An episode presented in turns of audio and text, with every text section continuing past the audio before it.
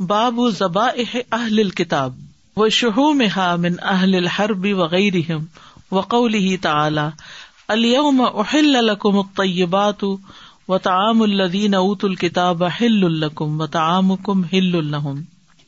اہل کتاب کے زبی ہے اور ان کی چربیاں، کیونکہ ان پہ چربی حرام تھی نا یہود پر۔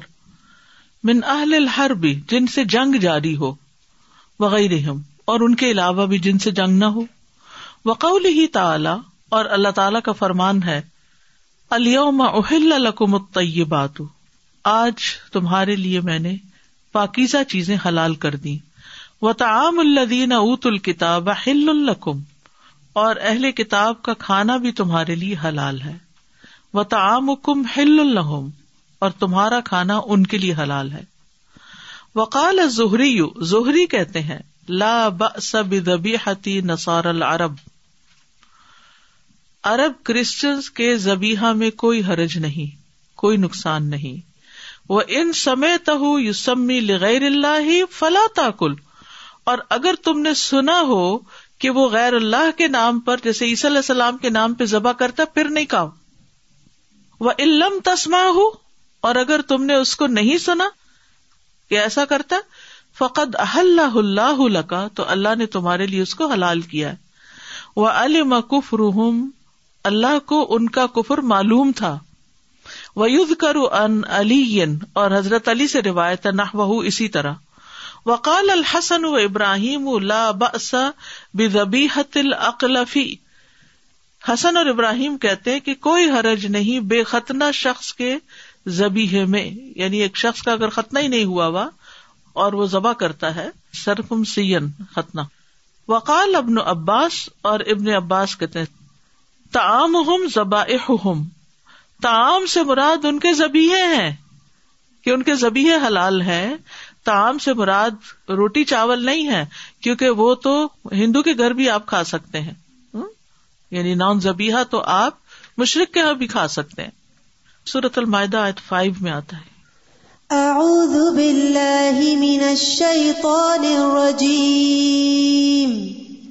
اليوم أحل لكم الطيبات وطعام الذين أوتوا الكتاب حل لكم وطعامكم حل لهم والمحصنات من المؤمنات والمحصنات من الذين أوتوا الكتاب من قبلكم إذا آتيتموهن أجورهن محصنين غير مسافحين محصنين غير مسافحين ولا متخذي أخدان ومن يكفر بالإيمان فقد حبط عمله وہ فل من الخاسرین آج تمہارے لیے پاکیزہ چیزیں حلال کر دی گئی اور ان لوگوں کا کھانا تمہارے لیے حلال ہے جنہیں کتاب دی گئی، اور تمہارا کھانا ان کے لیے حلال ہے، اور مومن عورتوں میں سے پاک دامن عورتیں، اور ان لوگوں کی پاک دامن عورتیں جنہیں تم سے پہلے کتاب دی گئی۔ جب تم انہیں ان کے مہر دے دو، اس حال میں کہ تم قید نکاح میں لانے والے ہو، بدکاری کرنے والے نہیں، اور نہ چھپی دوستیاں بنانے والے اور جو ایمان سے انکار کرے تو یقیناً اس کا عمل ضائع ہو گیا اور وہ آخرت میں خسارا اٹھانے والوں میں سے ہے۔ تو یہاں جو تعام کا لفظ آیا ہے تو ابن عباس جو مفسر قرآن ہے وہ کہتے ہیں تعام ذبا تو یہ باب جو ہے ذبا اہل کتاب وہ شہو میں من اہل الحربی وغیرہ اس میں اہل کتاب میں یہودی اور عیسائی دونوں شامل ہیں۔ ان کو اہل کتاب اس لیے کہا گیا کہ وہ اپنے دین میں کتاب کو مانتے ہیں۔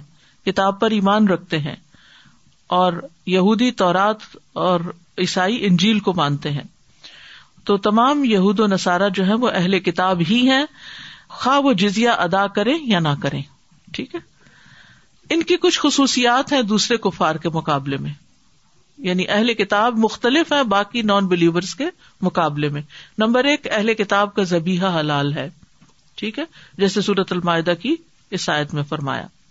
نمبر دو، اہل کتاب کی عورتوں سے نکاح حلال ہے، جیسے اسی آیت کے اندر آگے آ رہا ہے۔ نمبر تین، اہل کتاب سے جنگ کرنے کی بجائے جزیا لینا چاہیے، جیسے سورت التوبہ میں آتا ہے۔ پھر، اہل کتاب کا زبیحہ ہر دور میں حلال ہے۔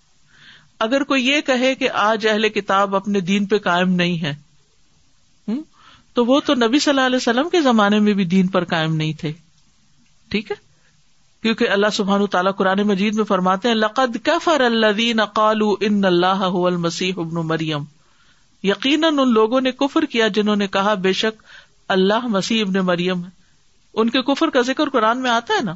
اس کے باوجود ان کا کھانا حلال کیا گیا اور یہ کون سی صورت میں حلال کیا گیا ہے؟ المائدہ۔ اور المائدہ میں جو حلال و حرام کے احکام ہے وہ کون سے ہیں؟ وہ سارے کے سارے فائنل ہیں، حتمی ہیں۔ وہ منسوخ نہیں ہوئے۔ ٹھیک ہے؟ پھر اسی طرح سورت المائدہ میں ہی آتا ہے، لقد کفر اللہ نقالو ان اللہ ثالث ثلاثہ ان کا شرک بھی اللہ کو پتا تھا۔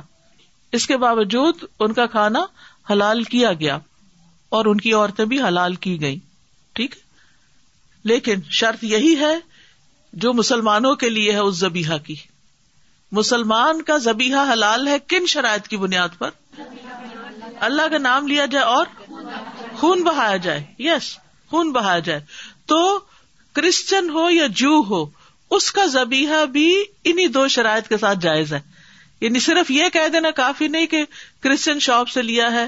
نہیں، وہ اگر ذبح کرتے ہیں، اللہ کا نام لیتے ہیں فائن بھلے وہ عیسی علیہ السلام کو جو بھی مانتے ہیں یا حضرت مریم کو جو بھی مانتے ہیں، لیکن یہ شرط لازم ہے۔ یہ پکی بات رکھے۔ ٹھیک؟ اسی طرح کوشر میرے جو شیخ تھے وہ مانچیسٹر میں ہوتے تھے، جن سے میں نے حدیث پڑھی۔ وہ کہتے کہ میں خود جیوز کے مذبح خانے میں گیا چیک کرنے کے لیے۔ کہتے وہ ہم سے بھی کئی زیادہ احتیاط کرتے کہ چھری کو دھو رہے ہیں اور یعنی کہ اللہ کا نام پڑھ رہے ہیں اور خون خوب بہا رہے ہیں یعنی بہترین طریقے سے اس کو ذبح کر رہے تھے۔ تو اگر آپ کو کوئی شک ہے تو آپ کا کوئی مفتی، کوئی اسکالر کوئی امام مسجد جن جگہوں پر سلاٹر ہوتا ہے، وہاں جا کر سارا پروسیجر دیکھ لیں۔ اگر وہ سمجھتے ہیں کہ یہ بسم اللہ اور خون بہانا دونوں اس میں شامل ہے دین ویل اینڈ گڈ یہ ہر زبیحہ کے لیے شرط ہے۔ مسلمان، یہودی، عیسائی سب کے۔ اگر مسلمان بھی یہ دو شرطیں پوری نہیں کرتا تو اس کا زبیحہ بھی حرام ہے۔ ٹھیک ہے؟ اور اسی طرح اہل کتاب کے زبیہ کی کھالیں بھی حلال ہیں۔ جانور کی کھال کو بھی بعد میں استعمال کرنا ہوتا ہے نا۔ لیکن مشرق کا زبیحہ حلال نہیں۔ ٹھیک ہے؟ کیونکہ وہ ذبح کرتے وقت اللہ کا نام نہیں لیتے، بتوں وغیرہ کا لیتے ہیں۔ اور یہ جو بات ہے، لا بب زبیحت العقلف کہ وہ شخص جس کا سرکم سیزن نہ ہو، ختنہ نہ ہو، اس کے زبیحے میں کوئی حرج نہیں۔ تو اس کا یہی مطلب ہے کہ بعض اوقات نسارا جو ہے وہ ختنہ نہیں کرتے۔ ٹھیک ہے نا؟ لیکن اوور آل بھی آپ دیکھیں، پیچھے بھی جو آپ پڑھ چکے ہیں، یہود تہارت کے معاملے میں ایک اسٹریم پر ہے کہ وہ جگہ ہی کاٹ دو جہاں پر پیشاب لگ گیا ہو یعنی کپڑا وغیرہ۔ اور عیسائی جو ہے وہ اس معاملے میں ریلیکس ہیں، ٹھیک ہے؟ ہماری شریعت میں اعتدال ہے کہ کپڑا دھو لو اور اس کو دوبارہ استعمال کر لو۔ تو کہنے کا مطلب یہ کہ اس جملے سے یہ بات پتہ چلتی ہے کہ زبیحہ کے حلال ہونے کے لیے ختنہ کروانا شرط نہیں۔ حدثنا ابو الولید، حدثنا شعبہ ان حمید ابن ہلال ان عبد اللہ ابن مغفل رضی اللہ عنہ قال کنہ محاصرین قصر خیبر. ہم خیبر کے کسر کا محاصرہ کیے ہوئے تھے، خیبر کے قلعے کا محاصرہ کیے ہوئے تھے۔ فرما انسان ان بجرا بن فی شاہمن تو ایک انسان نے ایک تھیلی پھینکی جس میں چربی تھی، کیونکہ وہ خود تو کھاتے نہیں، ان کے لیے تو حرام ہے نا چربی۔ یہودی تھے اس قلعے میں۔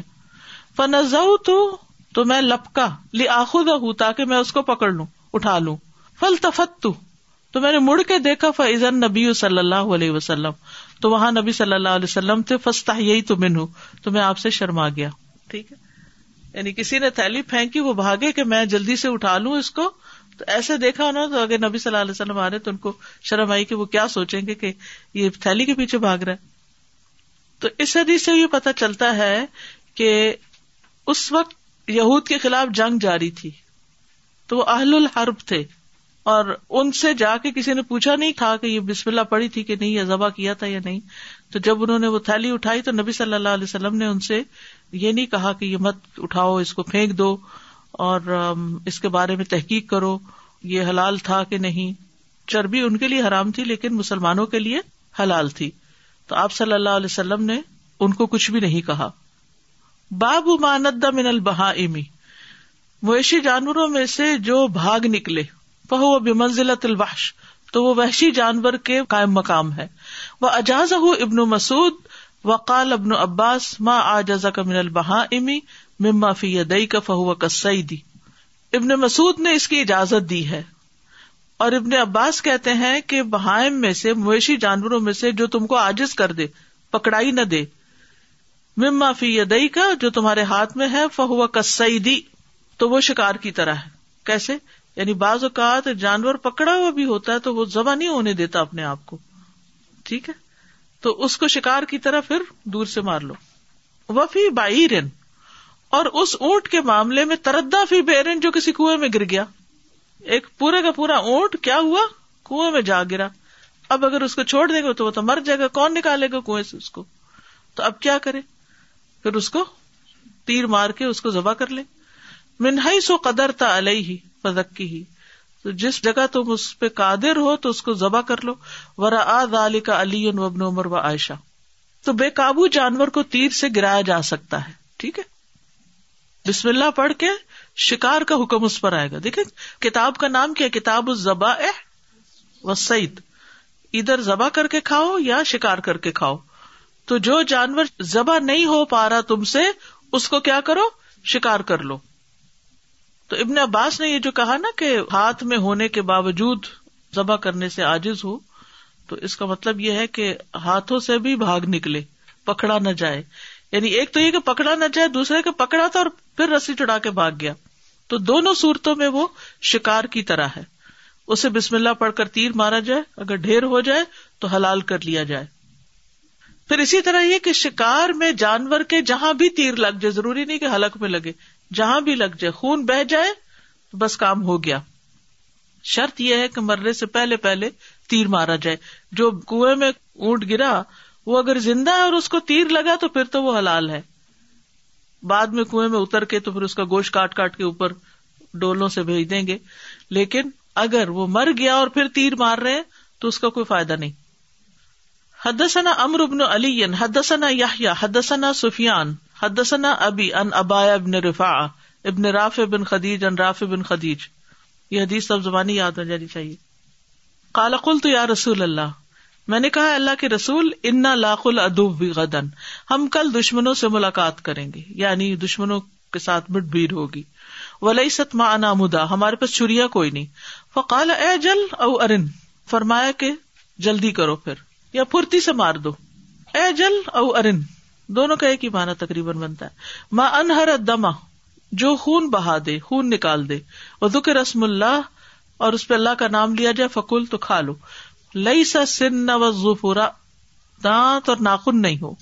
وہ سحدس ام سن فزمن اور میں تمہیں بتاتا ہوں کہ سن جو دانت ہے، وہ ہڈی ہے۔ وہ ام ظفر فمد الحبشا اور جہاں تک ناخن کا تعلق ہے وہ ہڈی تو نہیں، لیکن وہ حبشیوں کی چڑیا ہے وہ اسب نہ نہ ابلن و غنمن تو ہمیں اونٹ اور بکریاں لوٹ میں ملی۔ نہ کہتے نا لوٹ۔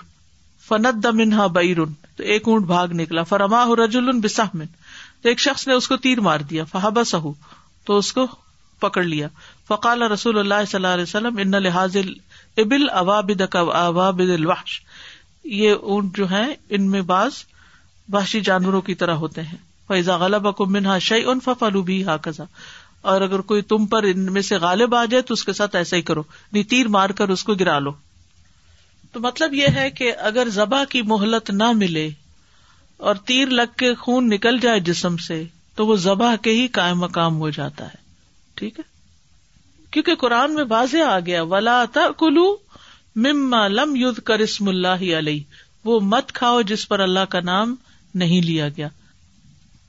in one of the previous hadith, I think a few days ago, we studied that if a hunted animal falls into water, then you can't have it anymore. وہ جو مر جائے اندر ڈوب جائے نا۔ اگر وہ ابھی پانی میں گرا ہی اور آپ نے تیر مارا اس کا خون نکل گیا اور وہ پھیل گیا ہے پانی میں تو پتا چل گیا تو پھر لیکن اگر کوئی گر گیا اور وہ ادھر ہی پھول گیا تو پھر نہیں۔ دوسرا یہ کہ اونٹ جو ہے وہ کنویں میں گرا ہے پانی کے اندر نہیں ڈوبا۔ ڈوب بھی نہیں سکتا کیونکہ کنواں تو چھوٹا سا ہوتا ہے۔ گھر کا گدا بھاگ گیا ہے۔ تو اس کو اگر مار لیں تو کیا وہ وحشی گدے کے حکم میں آ جائے گا؟ نہیں یعنی کہ وہ ویشی کی طرح ہے اس کے حکم میں نہیں ہے۔ تو مارنے کی ضرورت ہی نہیں گدے کو۔ کیونکہ دوسرا جانور تو مار کے ہم کھا لیں گے نا تو گدے کو مار کے کیا کریں گے؟ Sometimes the wild donkey is translated as a zebra. So it's actually a different animal. Like a wild donkey is not a wild version of a domesticated donkey. It's a completely different animal. صحیح It's probably from the same species, but slightly different. صحیح ساتذہ یہاں پہ یہ ہے نا ذکر سورہ معاہدہ میں کہ حلال کھا سکتے ہیں آپ اہل کتاب کا تو اس میں ہندو اور سکھ بھی آ جاتے ہیں سبیا تو ہم نہیں کھاتے لیکن باقی چیزیں خشک کھانا کھا سکتے ہیں جو یعنی میٹ لیس جیسے آپ روٹی ہے آپ ہاں لیتے ہیں ہاں سے سارا کچھ اب بہت سارے وہ لوگ بزنس کرتے ہیں روٹیاں خواتین ہیں۔ پکا کے بازار میں دیتی ہیں وہ جی۔ آپ خرید لاتے ہیں جی۔ کوئی حرج نہیں Ustaza, I have a friend who's a convert to Islam. Her family's Hindu, and she said that the food that they have, even though it's vegetarian, they often use it for puja, and then they will serve others from it. یعنی جو cell بھی کرتے ہیں وہ بھی ہاں پوچھ لینا چاہیے پھر۔ باب النحر والذبح، وقال ابن جریج ان عطاء لا ذبح ولا منحر الا في المذبح والمنحر۔ قلت ايجزي ما يذبح ان انحره قال نعم۔ باب النحر والذبح۔ نہر اور ذبح کا باب۔ نہر کہتے ہیں گلے سے کاٹ کر یعنی گلے میں چری مار کر ذبح کرنا۔ اونٹ کو اس طرح عام طور پر ذبح کیا جاتا ہے۔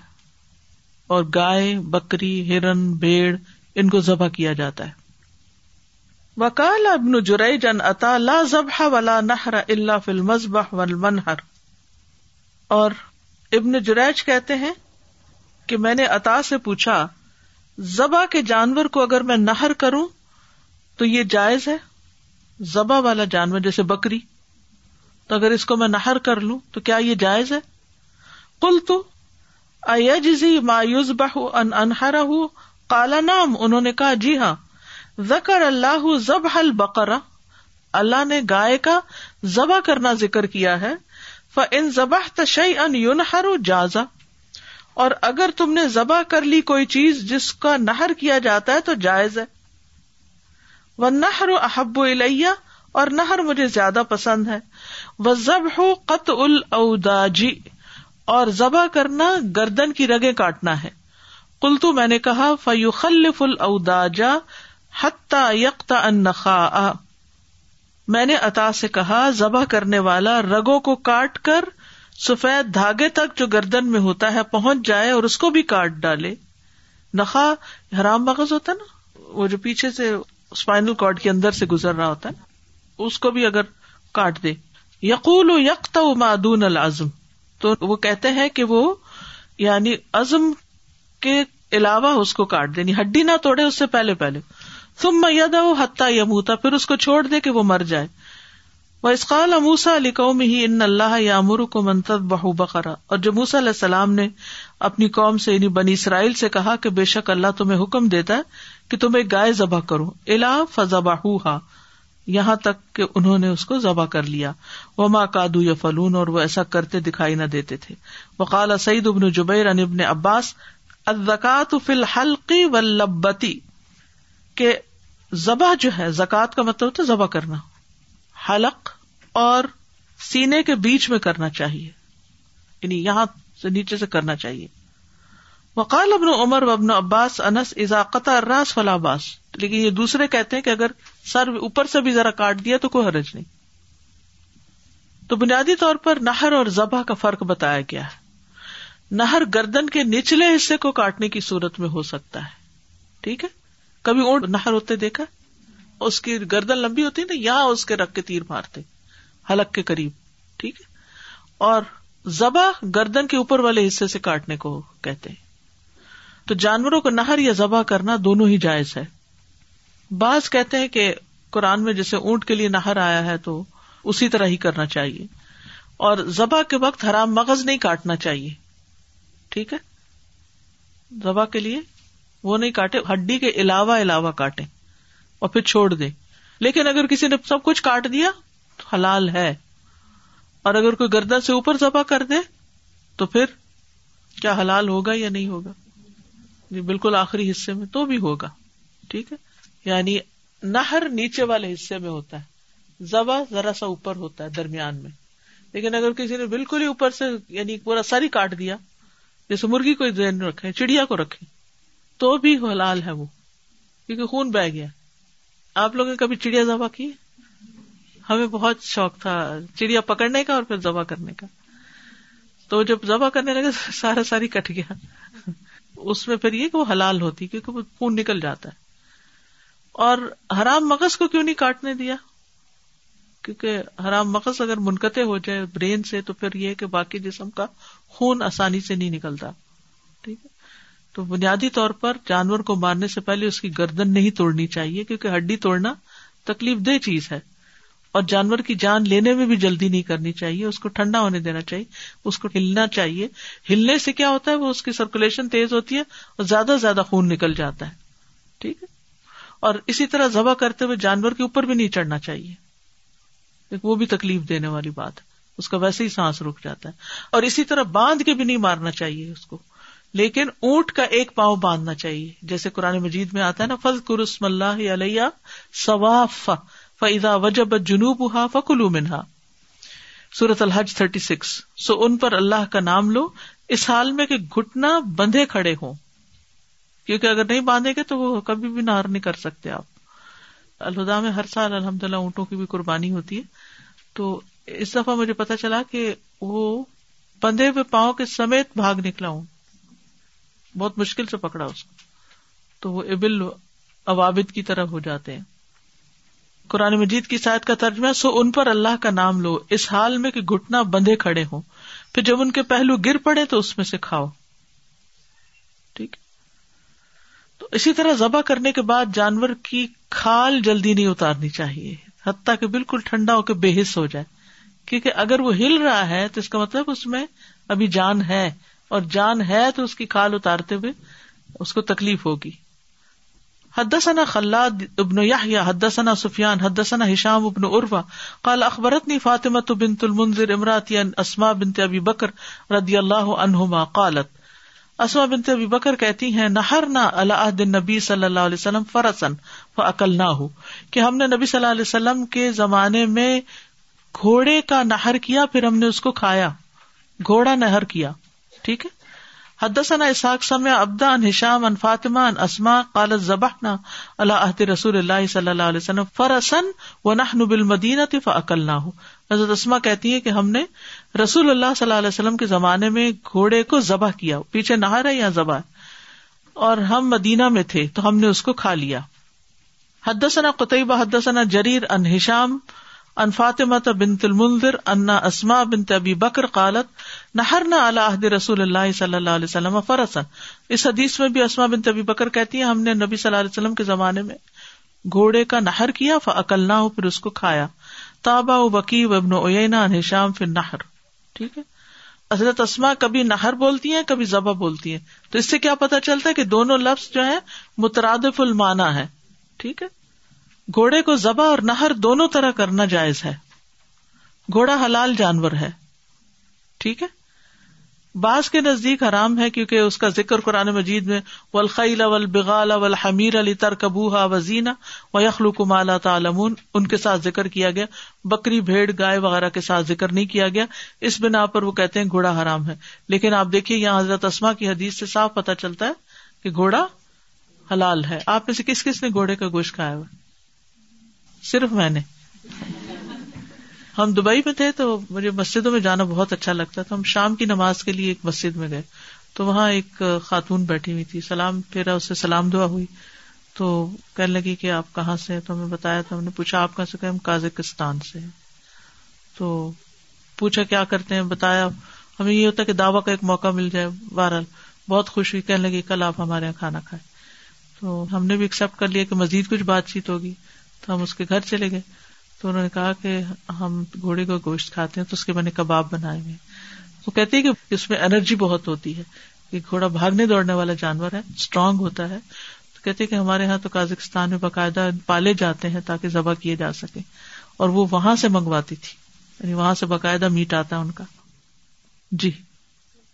ٹیسٹ، جیسے میٹ کا ٹیسٹ ہوتا ہے۔ ان کے کباب بنے ہوئے تھے جس میں نمک مرچ کم تھا، تو وہ بس ٹھیک تھے۔ اور یہ کم کھایا جانے والے جانور ہے یعنی اوور آل دنیا میں ہی اس کو کھاتے نہیں بلکہ زینت اور سواری کے لیے استعمال کرتے ہیں۔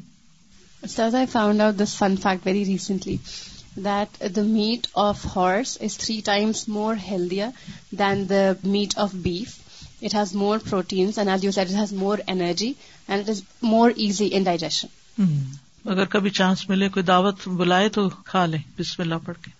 سبحانک اللہم و بحمدک اشہد اللہ الہ الا انت، استغفرک و اتوب الیک۔ السلام علیکم و رحمۃ اللہ وبرکاتہ۔